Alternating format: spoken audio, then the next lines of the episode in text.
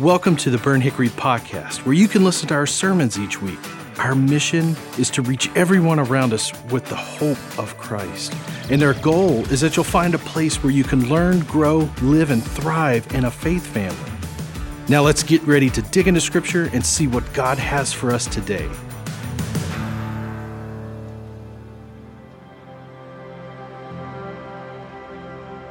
We've become accustomed to a world all our needs are met, where nearly everything we could ever want is literally at our fingertips. Food, water, shelter, clothing. We take some things for granted. For us, they've always been there. But what if we didn't have these things? How would it affect our daily lives?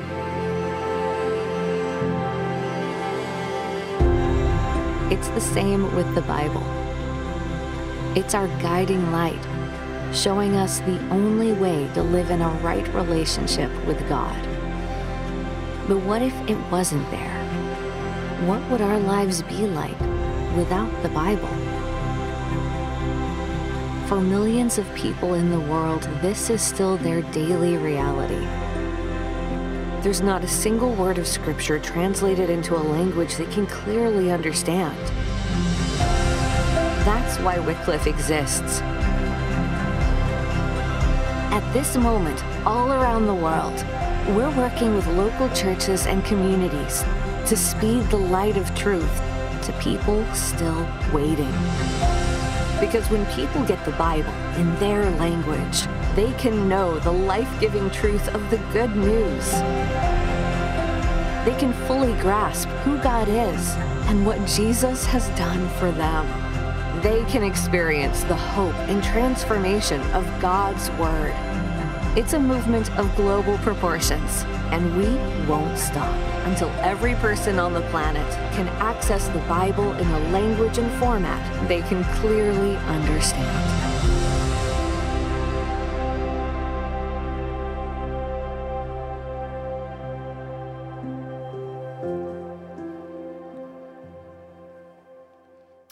Since the moment Burnt Hickory was established as a mission down the road and quickly became a church, one of the distinctions of this church has been its treatment, its love, and its proclamation of unashamedly the Word of God. We have put it in a prominent place in our lives as well as put it in a prominent place of ministry here. And one of the ways that we've done that is through teaching it on Sunday morning. Another way is through teaching it in every single one of our age group ministries. And then a third way that we are excited today to be able to do this is by watching how God can take all of us and launch us into what that video just said, helping translate the Bible into languages that have never seen God's word translated translated into. We just watched a video that showed us that the Word of God is not in every language. In fact, did you know there's 7,000 languages on this planet at this very moment? And 1,800 of those languages do not have God's Word written in their heart language. That means that if a pastor like me stood up and said, hey, let's go to Matthew chapter 1, they couldn't do that in their language. They couldn't hear it in their voice, they couldn't hear it in their mother language. So, one of the things that being missional month for us of March and our 321 serve month, and today being a missional day, that we're going to do as a church is we're going to adopt two different Bible projects in Africa. One of the projects we're adopting is the Koine people. The Koine people actually live a couple hundred miles south of where Peter lives in Nairobi, just above Mombasa. There's 150,000 of them. And over the last years, there's been a Bible project established to translate the New Testament into their language. And we have an opportunity to come behind the Koine people and finish up today the translation of the New Testament into their language. And what we're doing as a church is we want to look at you and just say this we had a blessed year last year financially. And so this week, our church will be writing a check to Wycliffe Bible Translations, and we're going to finish the Bible in their language for them. And I just want to say thank you for your gifts over the last year. Uh, thank you for your ties over the last year because these people in December of 22 will, for the first time in their history, be able to hold the Bible in their language. And it's because of you. Uh, it's because of you. We're excited about that. Now, that's what we're doing, all right?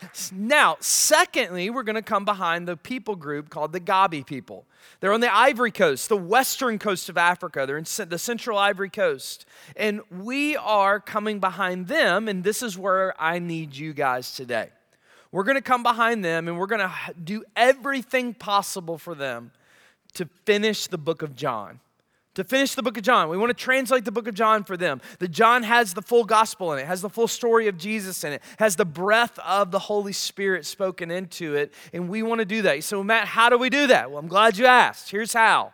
For $30 a verse, I sound like an info for commercial, right? For $30 a verse, uh, you can be involved. No, really, for $30 a verse, that's what it costs to translate scripture into another language in the front lobby of this church, in the top language, uh, in the top lobby of the church, in the kids' ministry area, there's poster boards that are already set out that have every verse in the book of John.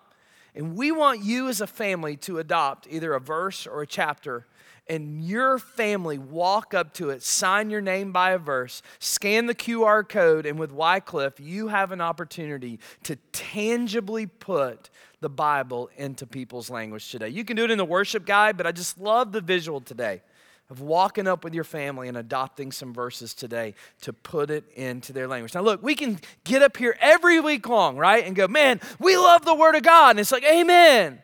But today we have a chance to put our money where our mouth is for people who have never had it. In fact, let me just pray that we can just finish this project for them. Lord Jesus, today, God, we so enjoy the Word of God that we can just fire our app up in our language or open one of the 50 copies of Scripture that we have. God, there's people across this globe that don't have that chance. God, bless this moment and increase our capacity today to finish this project for these people as well, Jesus. It's in your name we pray. Amen. Amen. Well, speaking of the word, if you got the word with you today, I want you to fire it up and let's go to Jonah chapter 3. Jonah chapter 3. I know you're looking at the clock, you're like, oh no, I should have brought a snack, right? Don't worry, all right, no worry. Uh, we're going to be a little bit abbreviated today. It is okay, kind of. Uh, okay, today. Jonah chapter 3 is where we're at. We're in a series called The Runaway Prophet where we've been watching the life of this prophet named Jonah. We've watched that he was a good prophet called by God to Israel, and he served faithfully until one day God said, Hey, I need you to go reach this people group called the Ninevites. Nobody liked the Ninevites because they were evil, they were incredibly wicked, and they were the enemies of the Israelites. But Jonah, being a good prophet, we would think that he would have done that. He would have jumped on and said, Yes, Lord. But Jonah does exactly what a lot of us do when God calls us to do something that we're really not interested in. God said, or Jonah just looked at God was like, no, right? I'm out. Don't call me. Well, he jumps on a boat to get out of the presence of God, and God said, Well, joke's on you. I'm everywhere, right? I will send a storm in front of you. He showed us that He can send storms to redirect us. He showed us, even in our rebellion, that God is in the middle of it, redirecting us to know who He is. Well, Jonah, at the end of the day, gets thrown over the side of the boat. He gets swallowed by a well, and it takes him, just like it takes us, three more days to finally be beat down, right? To the point to where we say yes to God and we submit to God. Last week we finished up chapter 2 to where Jonah finally repented.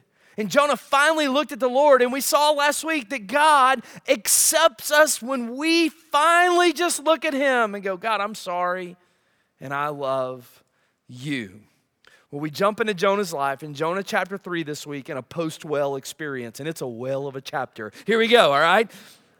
Somebody sent me that one this week. Jonah chapter 3, verse 1. It says, Then the word of the Lord came to Jonah a second time.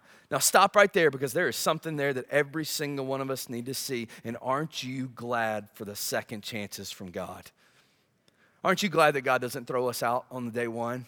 Aren't you glad that when we run away from Him, we walk away from Him, when we hold our hand up and say, No, God? Aren't you glad that we serve a God that looks into us and says, I still love you?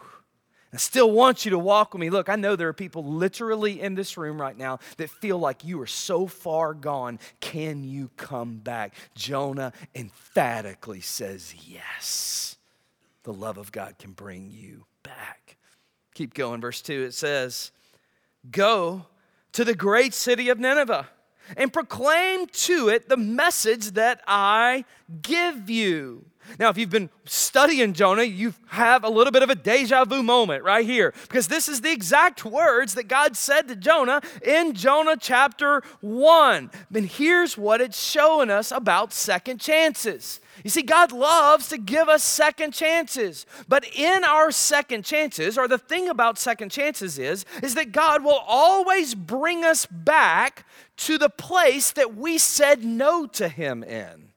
God will always bring us back and wants to draw us back into this spot to where we first looked at God and we held our hands up and said, God, I will never do that. Some of you have been operating in your life under the context of God made a mistake when He called you to do something. That God didn't know what He was asking when He called you to do something. And as a result, you've been trying to live faithfully out a call that He hasn't called you to go because it feels more comfortable. And what God wants you to do is to go back to the place where He called you and look at Him and say that you're sorry, repent from not walking with Him, and begin to walk into where He's called you. You see, God will never release you from a call until He recalls you into something else. Jonah's showing us this. And we ignore that. We think that God is wrong sometimes in what he calls us to do, but God's like, no, just give it time. I'll call you. Watch.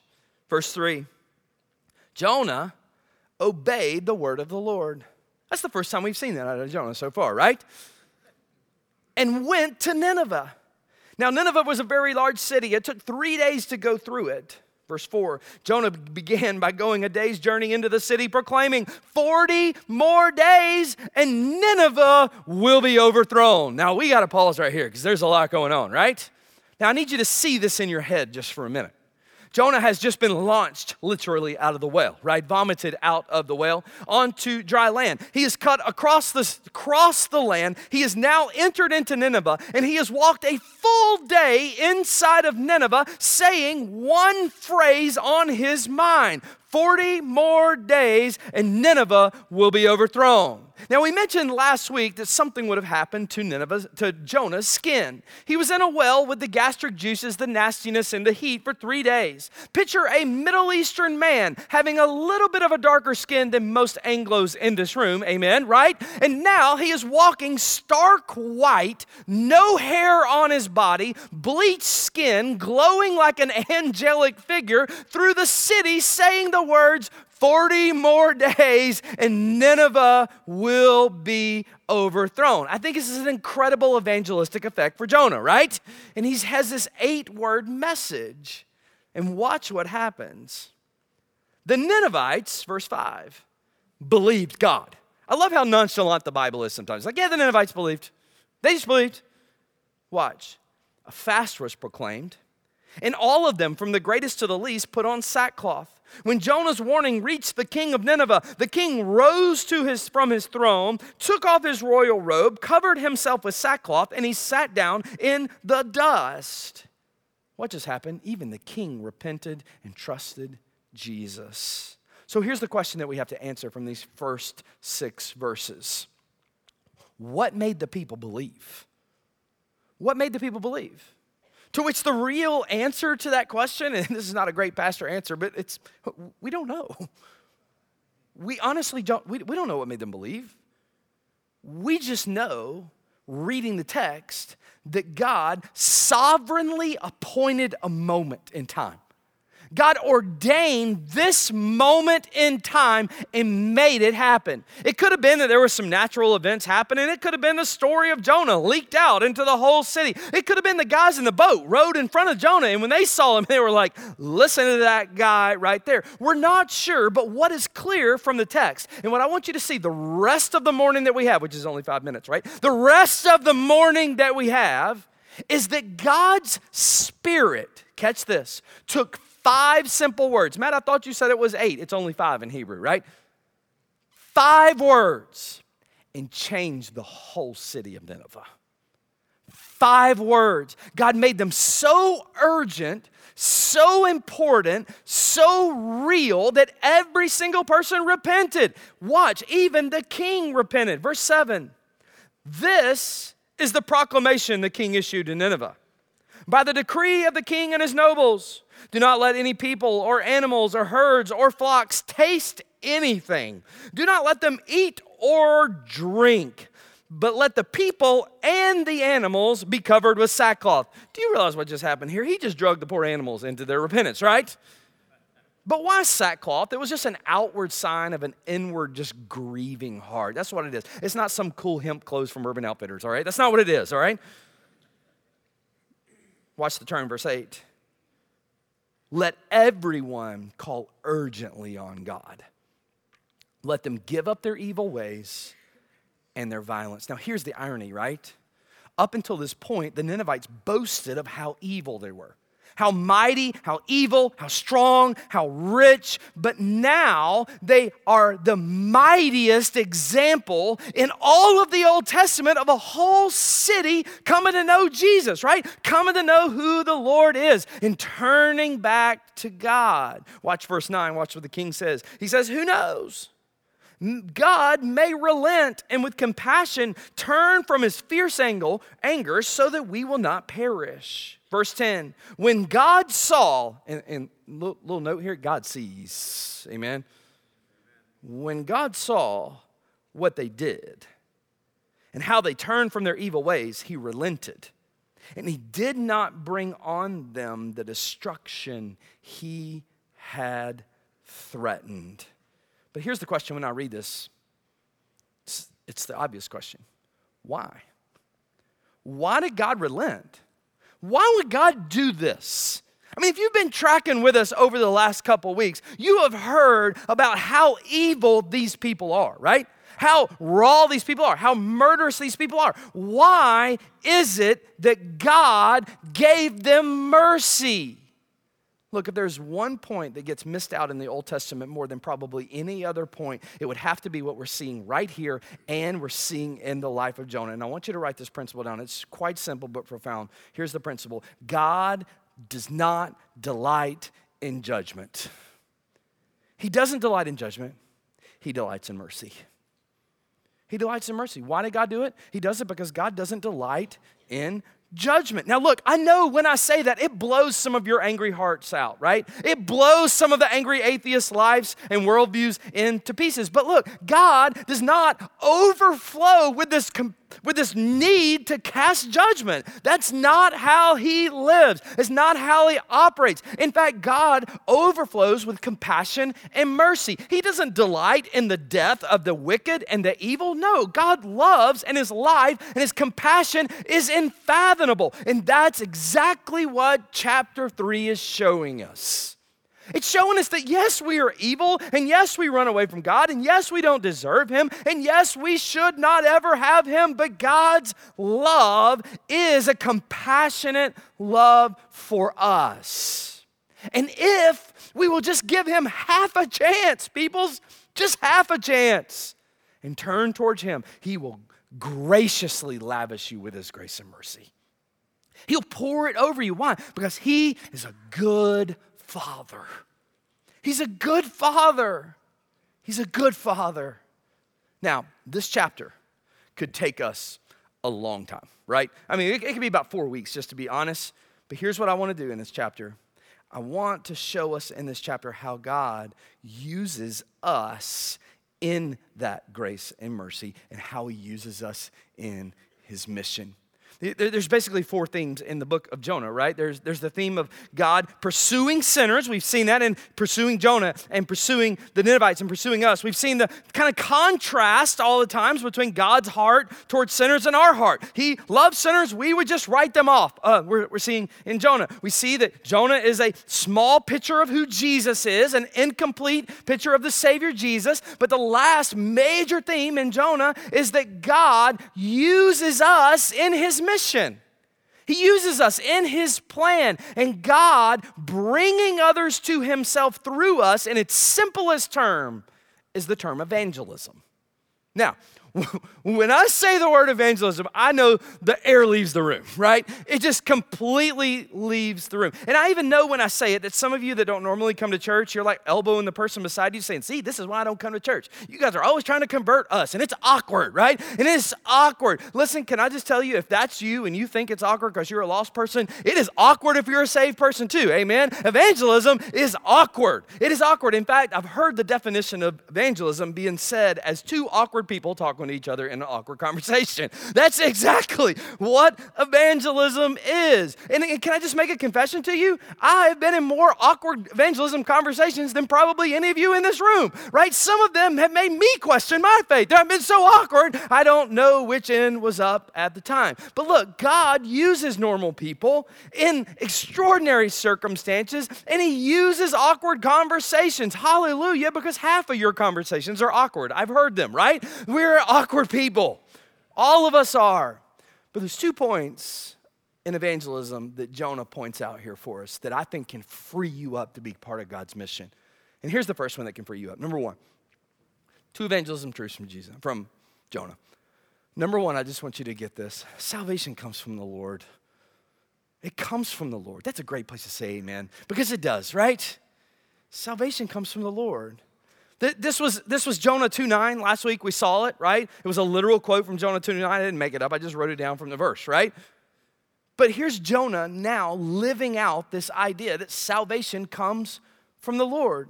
And watch Jonah prove this point. It's, a, it's an encouraging point, but I need to lead you into it to show you why Jonah is so encouraging. Because I want you to see what happens to Jonah's life right here. Watch what Jonah does and how he proves this point. Do you realize that Jonah just preached an eight word sermon? Eight words! I can't say nothing in eight words. He just preached an eight word sermon that, catch this, his heart wasn't even in. He didn't even want these people to really get saved. We're going to see this next week. It is the oddest story in all the Bible. It wasn't even a good sermon. There was no intro, there was no closing, there was no points, there was nothing to write down in the app, right? There was nothing. There was no C.S. Lewis quote, and he didn't even tell them how to turn. He just walked through the city. He was like, You're going to perish. You're gonna perish. That's it. You're gonna perish. I can just see him with like a little those little A-frame boards walking through, going 40 more days, and you will perish. But this is so encouraging. Do you know why? Because it wasn't on Jonah. It wasn't on Jonah. God saves. God saves. Salvation comes from the Lord. He preached this eight-word sermon. It's only five in Hebrew. And, he, and the people responded massively. Why? Because the Bible tells us that it is God who works in people's hearts. It's God. And it is God who brings people to repentance. Look, look at me real close. That is not something you can do. That is not something you can do. God creates the hunger. God molds a heart to hear the truth. God gives people faith. 1 Corinthians 12, 3. Paul says, No one can say Jesus is Lord except by the Holy Spirit. John 6, 44. No one can come to me unless Jesus says, The Father who sent me draws them. Now, look, I know there's a whole lot in those verses that kind of blows our mind and gets us all over the map, but here's what I want you to see relax. If you don't hear anything else today, relax. Salvation don't come from you. Last time I checked, you didn't die on the cross for anybody's sins.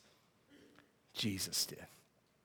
Jesus did. I want you to see in Jonah's message here, there's so much to make us relax, and there's so much weight that is off our shoulders when we're told to talk about the gospel. It is not on you to convince someone to trust Jesus. It's not on you. God does the convincing and persuading, you do the presenting.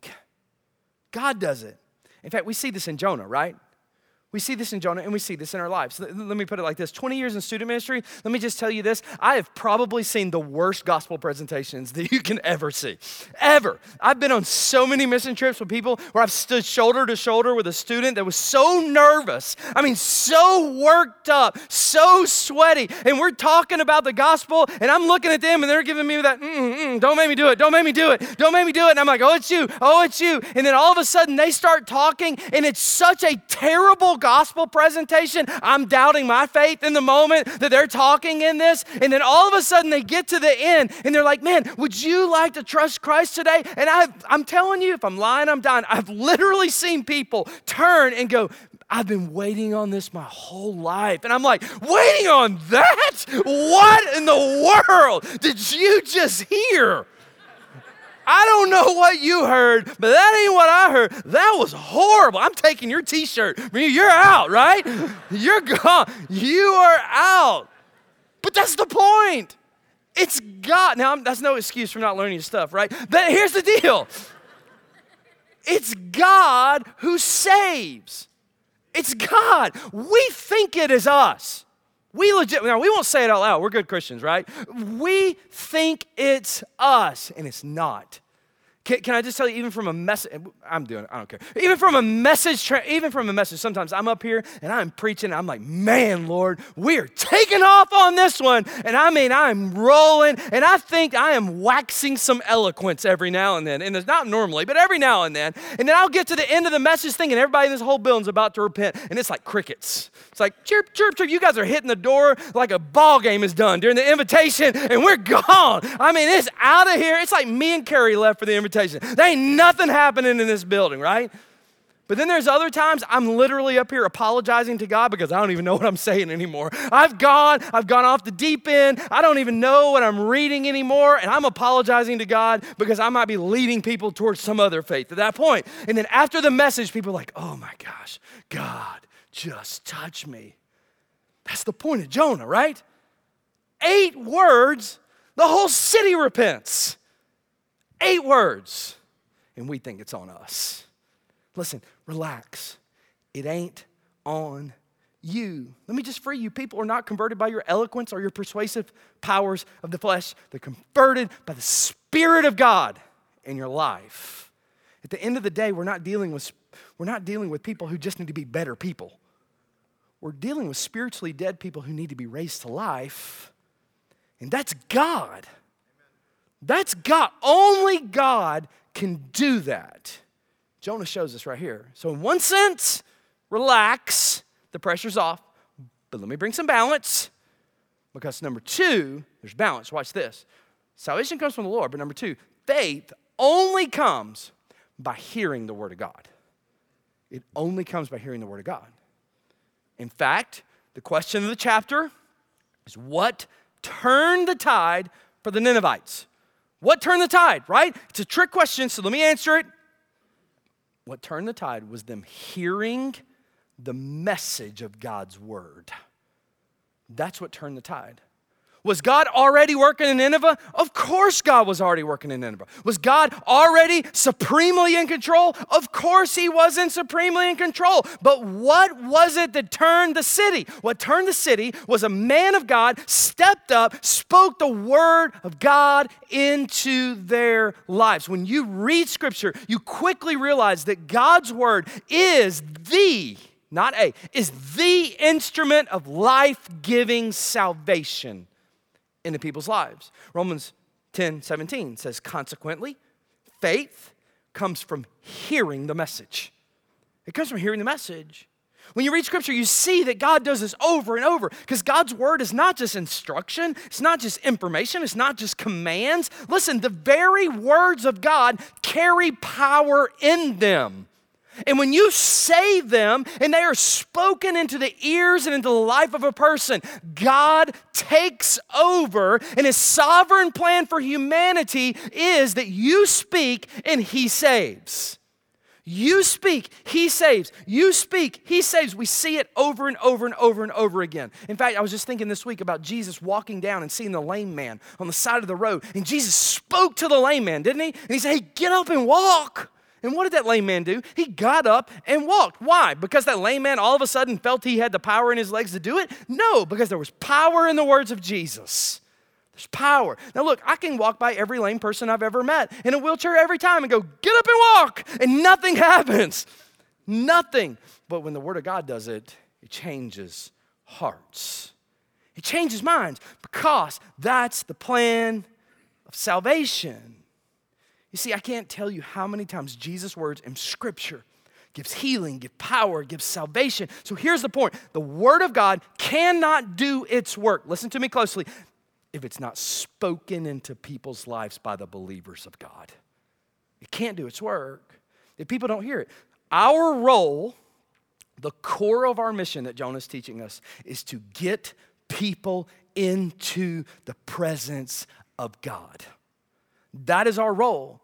Look at me, this may free you up for some of you to jump off into evangelism. Our responsibility is not people's salvations. It is not. And some of you grew up in places that you felt that responsibility. That is not your, only God can do that. But listen, our objective is to get people into the Word of God. But Matt, shouldn't the goal always be salvation? Yes. But there's too much pressure to think you can save anyone. You can't save it. You did not die on the cross for that person. Jesus can. God saves, we speak. And do you know that that's God's plan? I think some of us think that magically people just meet Jesus out of the blue. Here, here's some homework this week. Read Acts chapter 8, Acts chapter 9, and Acts chapter 10, and watch how people meet the Lord in those chapters. Man, there's a ton of miracles in those chapters. But Acts chapter 8, the eunuch, he's walking, he, he, he's riding down the road. He's reading the scriptures, right? And then all of a sudden he's got a question, and what does God do? teleports Peter over there. I mean, Philip over there, right? Philip's like, hey, you need to know how to, how to understand what you're saying? He's like, yeah. What does Phil do? He leads him to the Lord, teaches him salvation. What about Saul? Paul, right? Knocks him off the horse. Remember that? Jesus is literally in front of him, speaking to him. Saul, Saul, why do you persecute me? And then what does he say to Paul? It's outstanding. He says, hey, listen, why don't you go down there to Ananias' house and he'll tell you how to be saved? Jesus told him that. Why didn't Jesus just close the deal, right? He's Jesus. Why? Because that's not God's plan. It's for people to. Remember Cornelius? God sends an angel, says, God hears you. Remember the weirdest dream in the Bible? Sends him down to Peter's house, which is in Joppa, which is where Jonah went. Another story. Remember what he does? He leads him to salvation. What, what's the story? We speak, God saves. We speak, God saves. Salvation belongs to the Lord. Faith comes from hearing the Word of God. Two questions and we're done. Two walkaways. Number one is this, and here's what I want you to ask this week How can I speak the Word of God in the people's lives this week? Man, just super practical. How can I? What do you need to do this week to speak the word? But man, it might be awkward. It, it might be. Yeah, probably. What can I do? Maybe you need to send a verse a day for the next 30 days to a friend. Maybe you need to buy a new Bible for somebody and highlight 40 verses that mean something to you. Maybe you need to give someone a list of verses with what you can see happen in your life from them. Maybe you need to invite somebody to your house to go, hey, look, I'm not a teacher. I don't know everything about the Bible, but why don't we just read this and talk about it together? What can you do? Maybe you just need to bring them to church next week. That's start. What can you do? Look, don't wait to count the win when a person trusts Jesus, you count the win when you get the Word of God into their lives and be encouraged because that's your role. That's what Jonah did, right? And he didn't even want to do it. Half heartedly, he did it, and it worked. What if we did it with full hearts? Number two, how can I specifically pray for others in my life that need Jesus? And how can I pray this week? How can I lift them before the king? Listen, if salvation belongs to the Lord, reason would tell us that prayer is our biggest resource in this game. Now, look, prayer doesn't excuse you from sharing the word of God. I've heard people say, well, man, I'm just a prayer warrior. That's great. Now go share the word, right? Prayer is our biggest power to prepare us for this. I, I read a quote this week that said, If God answered at one time every prayer I prayed this week, would anyone new be born into the kingdom of God? Man, I'm telling you, that floored me this week. Because I'll confess to you, this is something I need to be better at. I need to be better. I get cocooned in this place, in the ivory tower, right? Man, if, if God answered every prayer, how many people would be born into the kingdom of God right now? Man, that convicted me this week. So here's the walk away, and we're done. No, no big invitation, but I, I just feel like we need to answer who we're praying for.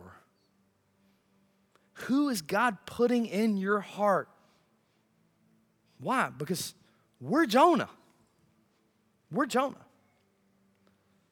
And there's a whole lot of Nineveh that's waiting on us.